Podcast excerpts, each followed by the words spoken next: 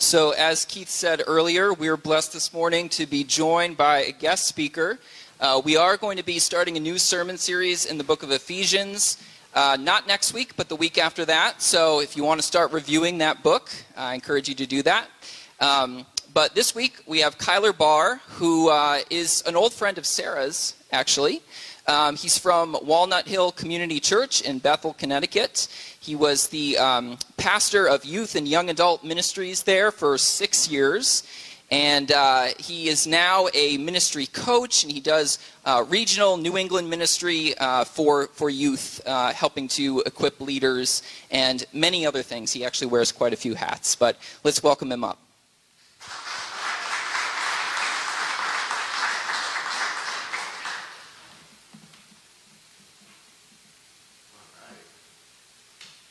Go. I, I was like, that's, that's not the starting point. And then it was magically. That's, this magic happens with these tech, with tech teams all the time. Look at that. You didn't even see Ryan come up and grab that. That's good.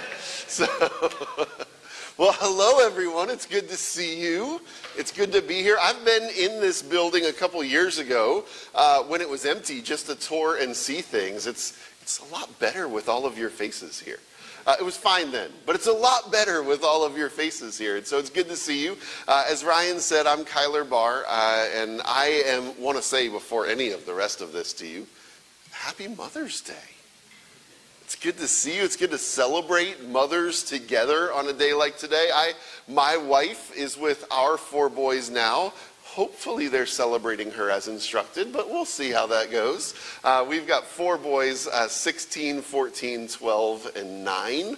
Uh, and we live down in Newtown, so not too far from here. And it's just good to get to ride up here and be with you all together today. Uh, and I want to just spend a, a little bit of time uh, talking to you. We're going to talk about actually a worship leader in a little while. We're going to talk about Asaph, who was the worship leader of Israel. We'll mention him in a bit. We'll be in this book of Habakkuk together, and we'll be spending a little bit of time there. Uh, but I want to start in Psalm 100. Uh, Psalm 100 is. Um, as I've been stepping into this role doing some regional ministry, Psalm 100 is something that just kept coming up. As I'm driving around talking to people, talking about ministry, as I'm, whether I'm in the mountains or, or in the, on a beach or wherever I am, God would bring Psalm 100 to mind.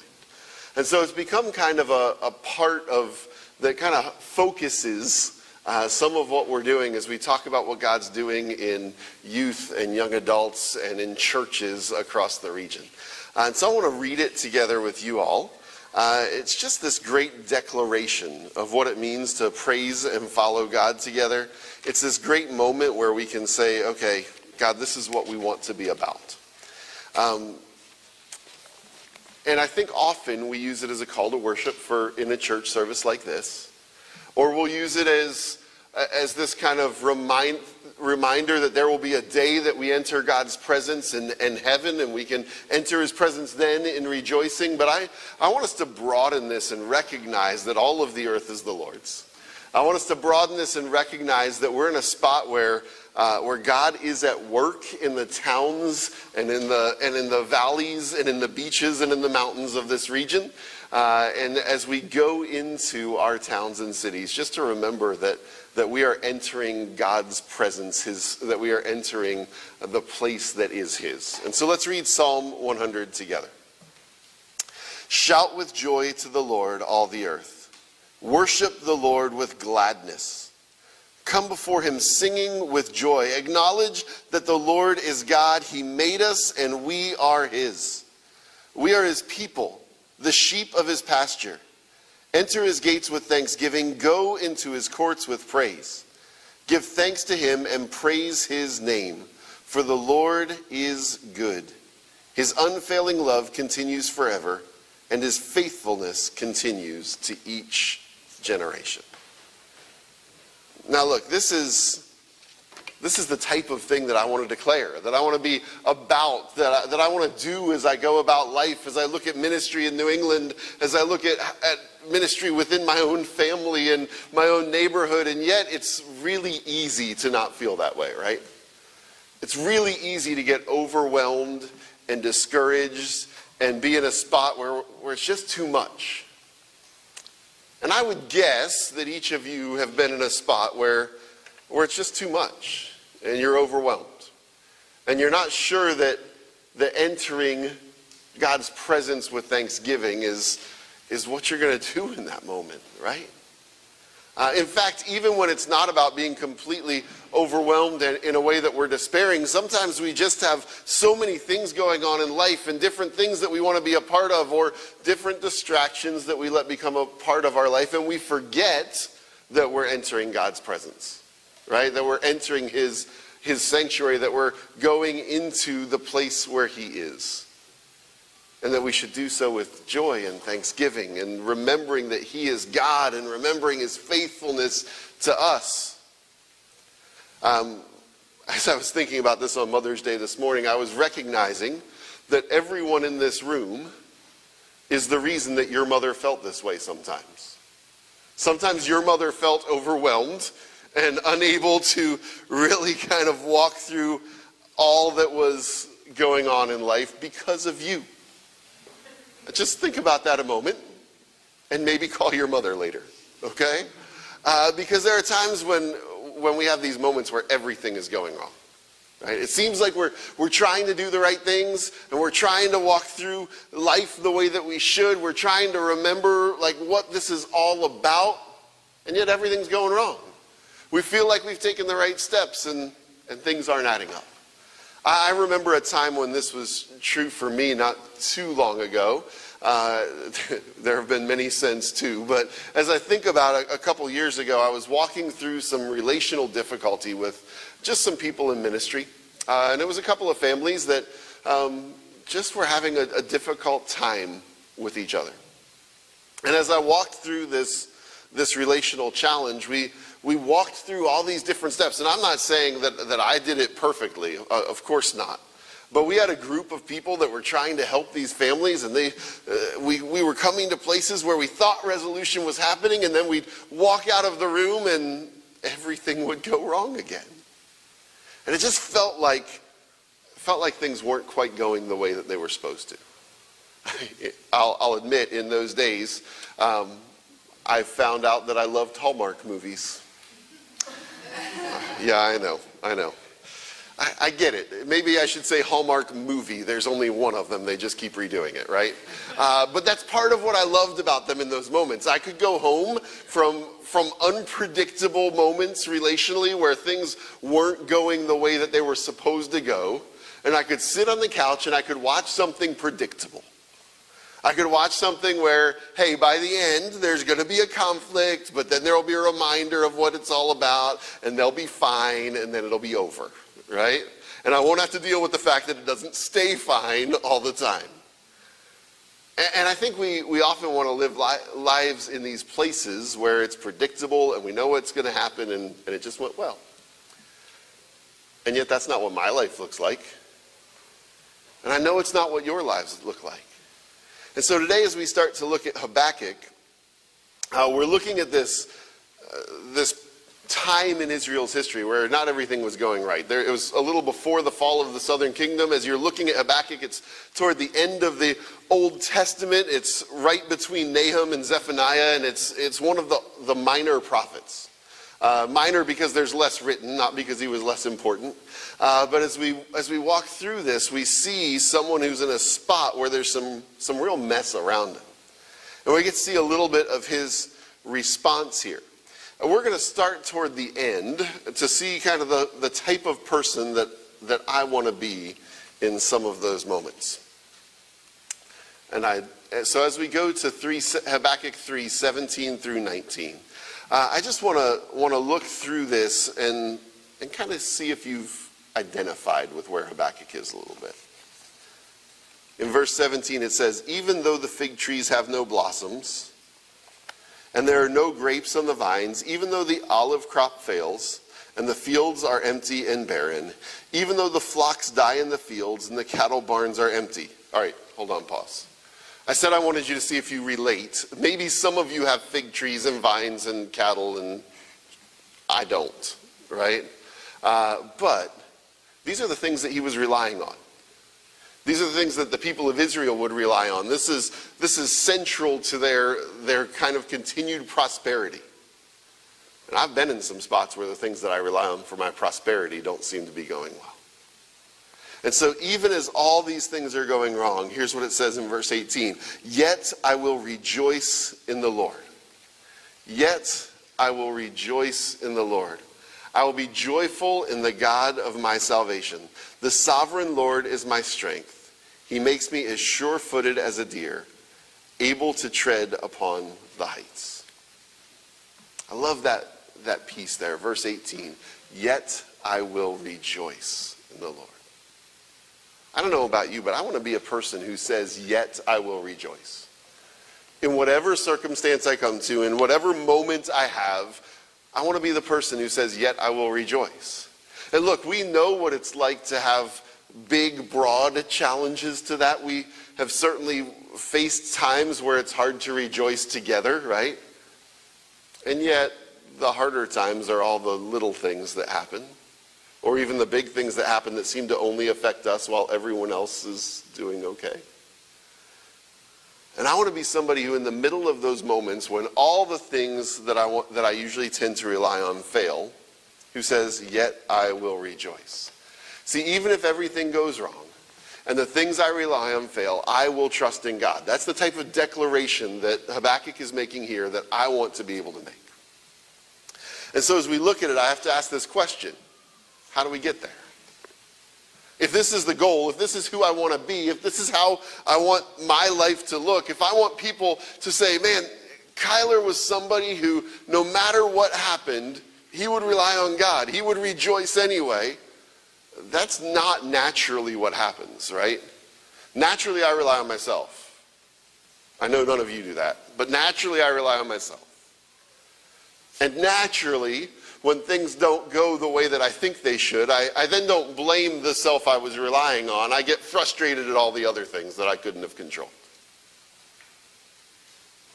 And yet there's a different kind of response I can have. I can have a, resp- a, response that rejoices in the midst of this. So, how do we get there? I think for this, if we look at the whole book of Habakkuk, it's just three chapters, it'll help us to kind of understand where this comes from. So, we're going to go back and, and see that this starts with Habakkuk bringing his concerns to God. This starts with Habakkuk bringing his concerns to God and recognizing that God is big enough for these. We're going to read Habakkuk chapter 1, 2 through 4 here together. This is what it says. It says, How long, O Lord, must I call for help? But you do not listen. Violence is everywhere, I cry, but you do not come to save. Must I forever see these evil deeds? Why must I watch all this misery? I see destruction. Wherever I look, I see destruction and violence.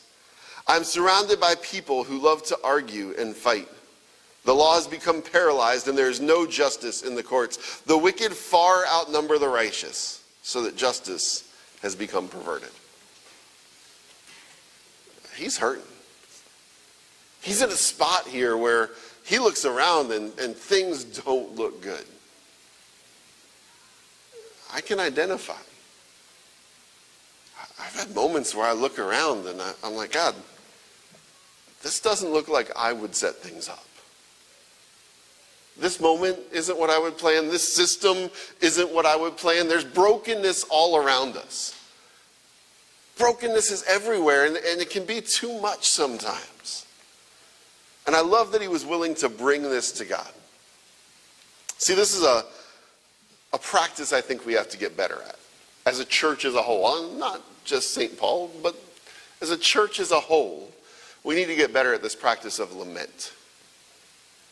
Lament is, is a powerful tool. I mean, when we think about the Psalms, a third of the Psalms are Psalms of lament, where, where people are bringing their struggles, their doubts, their fears, their questions, their anger even to God. And they're dealing with that as they come to Him. And so this is a psalm of lament, kind of like we see lots of other psalms of lament, actually in the book of Psalm. One that's meant a lot to my life over and over again is Psalm 73. And it clearly gives this, this process of lament that we see. Uh, see, this is about that worship leader I was mentioning, Asaph. Uh, and Asaph is, is struggling. he, at the beginning of the psalm, he, he looks and he says, Look, surely God's good to Israel. Surely he can be trusted. And then he admits, But as for me, I, had almost slipped. For him, the problem was that he was looking around and he was looking at the world around him, and the people who weren't trying to live for God seemed to be doing really well. Everything was going their way, there weren't problems coming at them. And from his perspective, as he was trying to live for God, he was, he was not doing well. He, he wasn't enough. He was overwhelmed. Things weren't going the way they were supposed to. And so, as he walks through this process, he's almost slipped. I love this this picture. It's, it's like he's almost slipping, is, is kind of starting to fall down the hill, right? Like he's catching himself in the midst of this fall. Uh, I, I hiked Mount Monadnock yesterday. Uh, there are some beautiful mountains in this region to hike. I can warn you, though, at the top of them, you'll have moments where you almost slip, right?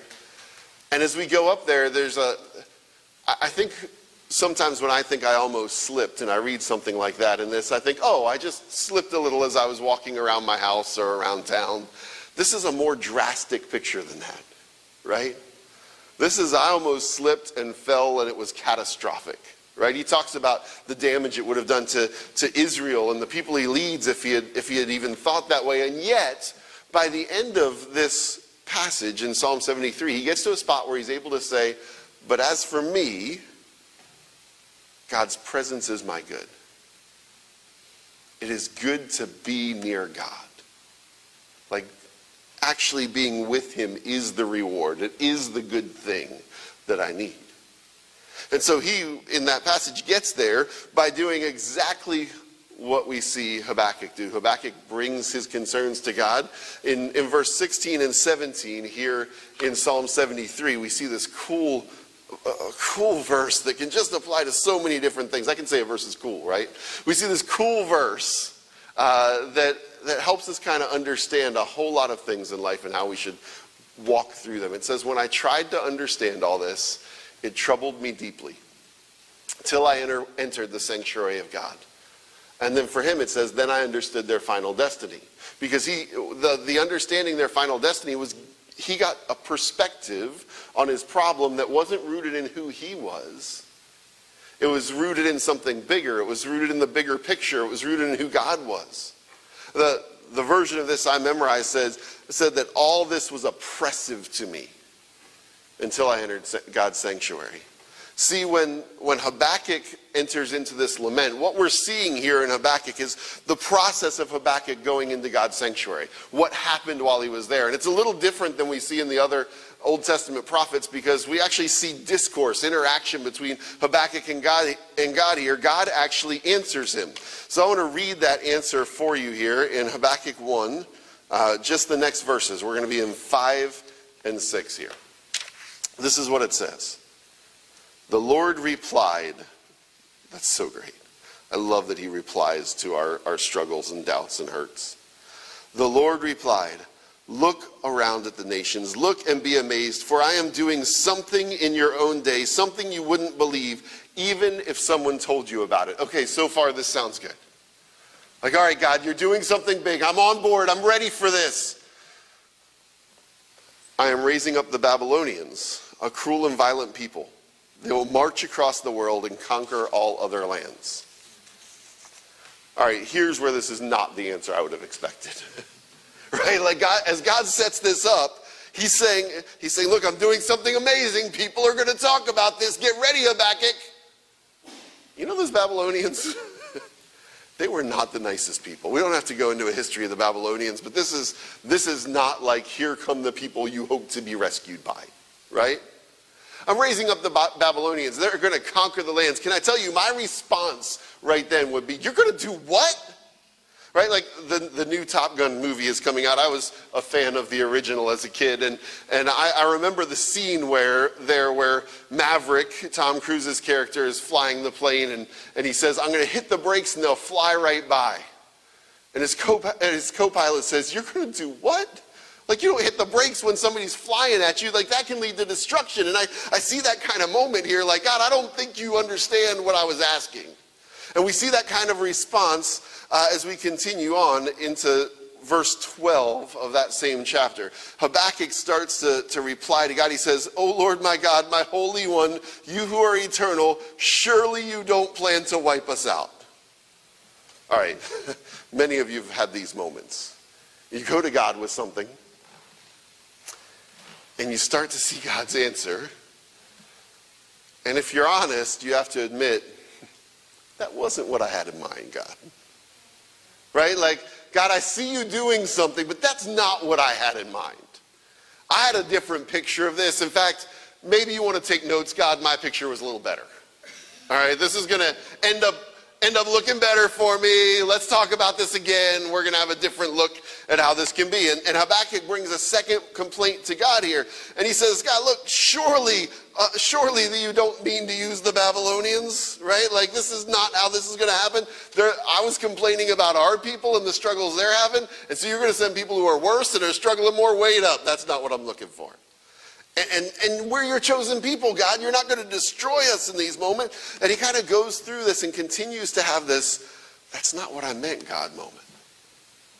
And I, I love that Habakkuk was willing not only to bring his complaint to God the first time, but as he got the answer, he was willing to go to God and say, like, God, I don't understand.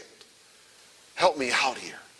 And so God is willing to respond to him a second time. We see this in Habakkuk 2, verses 2 and 3.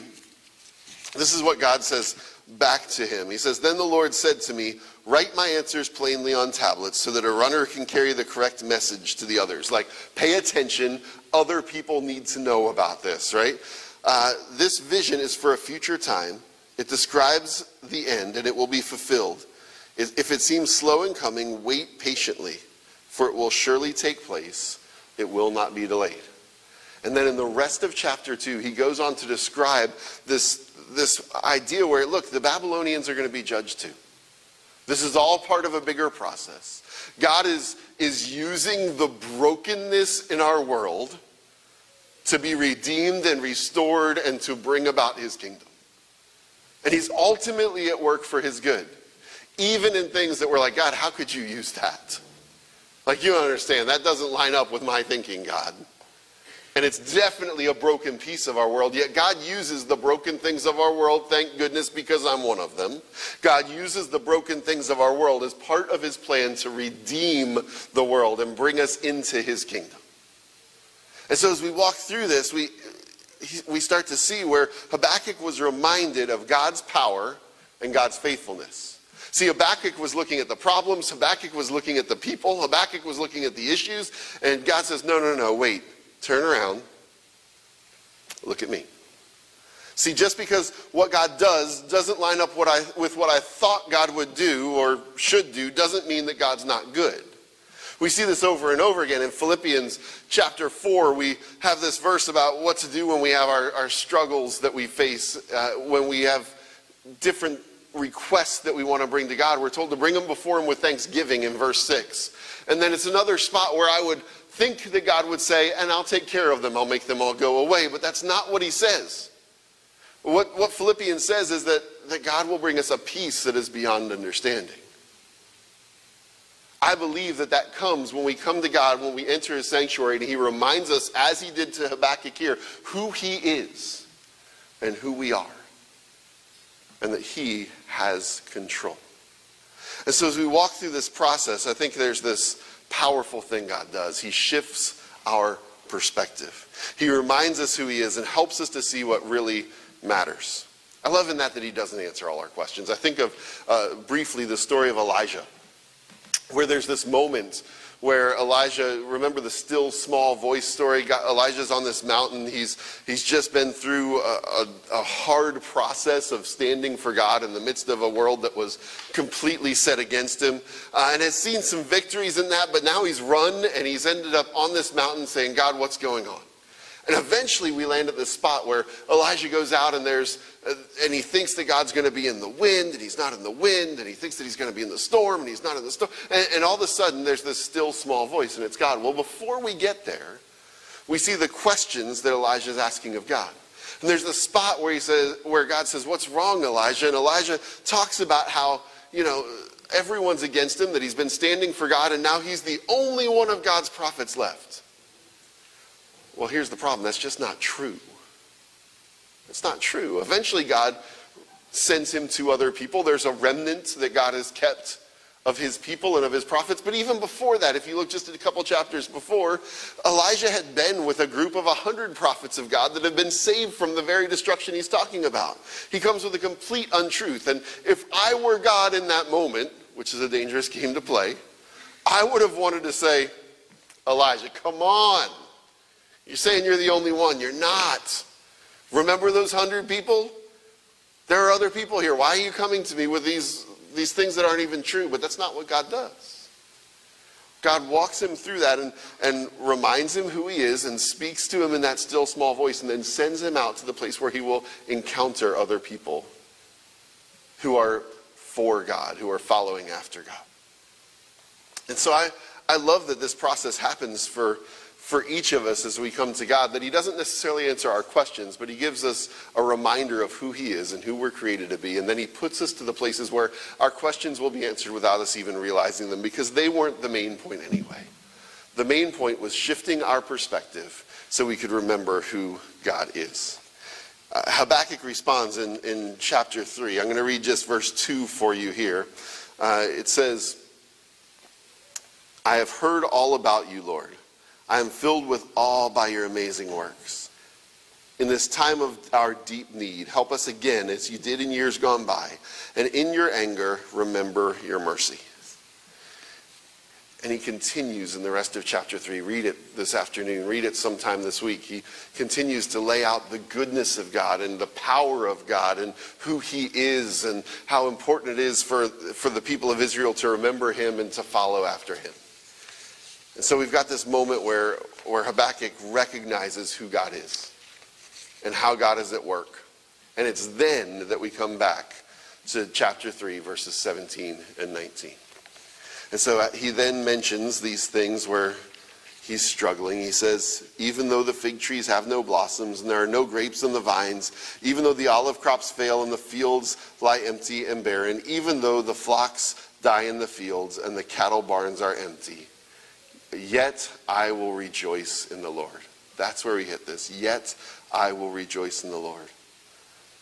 When you look at this whole process, this yet I will rejoice takes on some more weight, doesn't it? Because in the midst of my doubt, in the midst of my worry, in the midst of all the things going wrong, God shifts my perspective so that even I can be someone who says, Yet I will rejoice in the Lord. I will be joyful in the God of my salvation. The sovereign Lord is my strength. He makes me sure footed as the deer, able to tread upon the heights. There are still heights to tread upon, but he makes me able to tread upon the heights. Now, there are a couple things that I want to remind us of uh, before we head out today. I think, I think a lot of times we hear information, but we've got information coming at us all the time, right? And so we'll, we'll read a passage or hear a talk about a passage, and uh, maybe there's some things that stand out in that even, but it's just more information that comes at us. But I think it's important that we pause and, and kind of allow ourselves to, to rest in that a little bit and process things that are going on. And I've talked about how this is true in struggle. That's the example that we see here that in hard times, we, we need to be reminded of who God is. And we need to become people who say, Yet I will rejoice. But I also want to remind us that that's true in good times too. In fact, sometimes for me, those are the harder times to be a person who says, Yet I will rejoice, because things are fine, so I don't have to slow down and rejoice. We see in Philippians uh, 4 11 through 13 this picture of what we often use as just, hey, when things are going wrong, I can do all things through Christ who gives me strength.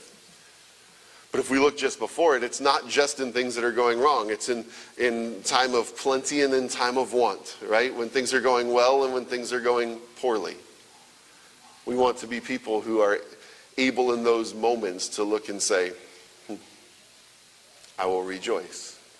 And so our world needs people who will rejoice in struggle. It's powerful when things are going wrong and we say, Yet I will rejoice. I'll remember who God is. But our world also needs people who, when things start to go right again, and distractions come again, and plenty comes again, and we're in comfort again, we're still people who are going to say, wait a second, God, fix my perspective here. Help me not focus on my comfort. Help me not focus on the things that are going well. Help me focus on you and what you're doing in this moment and be someone who will say, yet I will rejoice.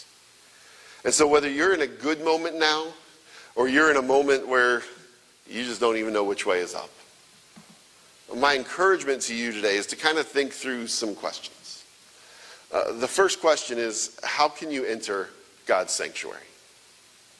How can you enter God's sanctuary? What does that look like? In, in good times or in bad times, we need to go into God's presence to have our, our world turned upside down in the best way. And so it's great to be here in church, in a sanctuary worshiping. But that's not the only, and God works in these moments. But please don't let this be the only time you enter his presence.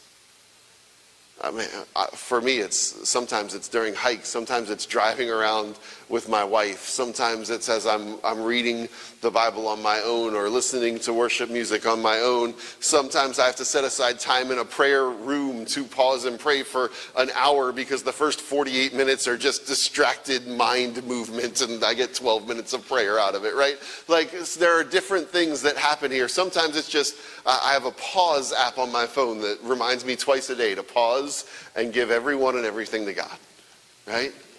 So there are lots of ways that we need to remind ourselves to enter God's sanctuary, but, but what is it that you need to do to enter into God's sanctuary? When you do, what do you need to bring to God? What are the challenges that you're facing?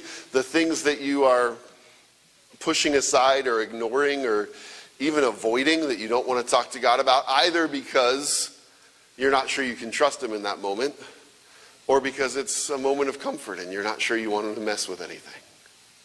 What are the things that you need to bring to God? And then what do you need to do? What do you need to remember? We all need a bigger, better picture of who God is and who He created us to be and how He wants us to interact with the world around us. So, how do you need a bigger picture of God? He's bigger than you think He is. And a better picture of God because God is more good than you can imagine. He is better than you can imagine. And He's created us and placed us in the, in the time and the space that He has us and will use us in that space. So, what do you need to remember about who God is and who He created you to be? And as you do that, you, we have to all wrestle with this question of will we rejoice? Will we rejoice? I'm going to put the, the, verse, the end verses up here, just 18 and 19 again. And I just want to end by, saying, by sharing my hope with you. My hope is that I will be a person who says, Yet I will rejoice. Uh, but it's bigger than that. My hope is that when other th- people think about you, they'll say, wow, that's a person who really trusts God no matter what. No matter what. I've seen them do it when they're struggling. I've seen them do it when things are going well. That's a person who really trusts God no matter what. And that when this community looks at this church, that they'll think, wow, they really have joy, even when everything seems like a huge mess. This is a church that has joy and hope when things seem hopeless and, and when the world around them doesn't seem to to require this joy. It seems to require anger and frustration and bitterness. But will this be a church that radiates joy and hope to their community? And then for New England, my hope is that, that New England will look at the church, the larger church, and see that we serve a God who is powerful. And that we serve a God who is faithful and who can be trusted and who brings hope and peace and joy in the midst of their lives. Whether they're at a spot where they're recognizing that there's that all the things they've relied on are, are failing them, or they're in a spot where it seems like success is right around the corner. Will New England see that there's more? Because of what God is doing in us and through us, making us a people who say, Yet I will rejoice. And so, God, I pray that today this would not be just something we talk about. But God, would you would you make us the type of people who rejoice in who you are and who you've created us to be, not in the, the circumstances of the moment. And would you use us to demonstrate your love and your power and your redemption and your hope to the world around us? It's in Jesus' name I pray. Amen.